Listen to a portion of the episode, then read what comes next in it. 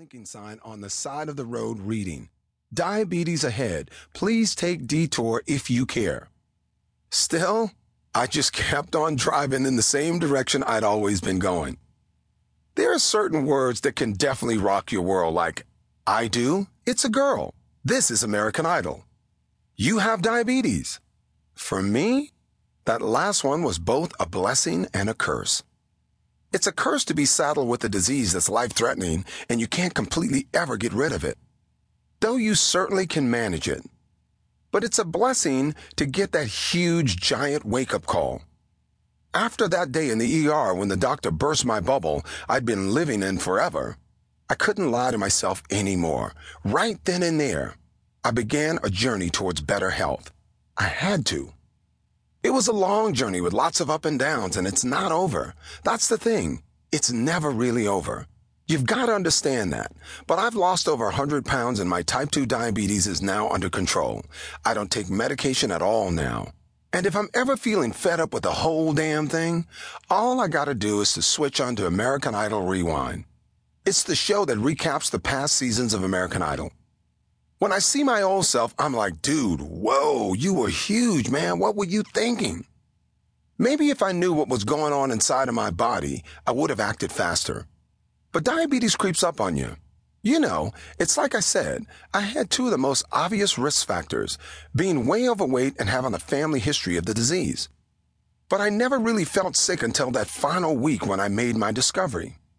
Unless you're really in tune with your body, it's hard to know what your blood sugar is or if it's in the danger zone or not. A lot of people never figure it out until, like me, they end up in the emergency room. Statistics show that right now, about one third of the approximately 21 million Americans who have diabetes aren't even aware of it. Dude, that's a lot of sugar going down undiagnosed.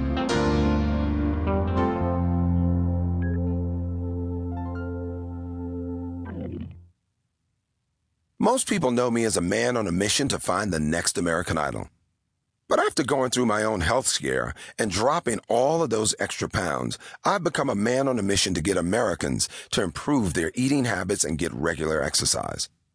I established the Randy Jackson Childhood Obesity Foundation and also signed on as a spokesperson for the American Heart Association's Heart of Diabetes campaign, a drive to help people with type 2 diabetes manage the disease and understand its connection to cardiovascular disease.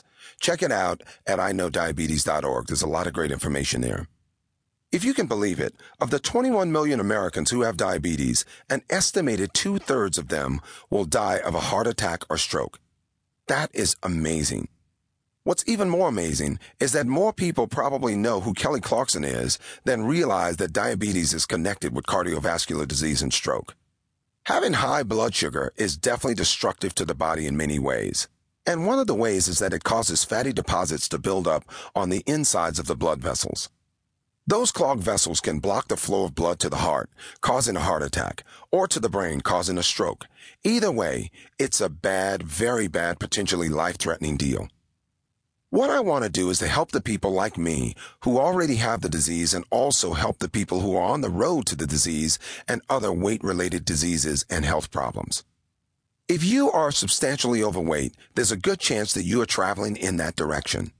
Yet by losing weight, adopting a healthier diet, and moving your body more, you can reverse the course. I definitely want to spread the word that change, permanent change, is definitely possible. I'm a new me and I want you to be a new you. Even if you had the same habits for 10, 20, 30 years, I certainly did. You can change that and adopt a healthier lifestyle.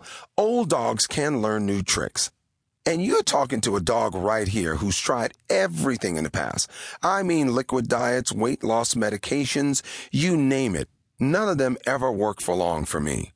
But when I wound up in the hospital, I had to face up to why all those methods failed. Not to be overly dramatic here, but it really had to come down to a matter of life and death, or at least a life threatened by blindness, amputation, and the complications I mentioned earlier from heart disease and stroke. I had to figure out what would work for me, and ultimately I did. Now I want to share it with you. By telling you my story, I'm hoping to put aside all the quick fixes and commit yourself to changing your lifestyle, because that I now know is what it takes to succeed. Whether you have two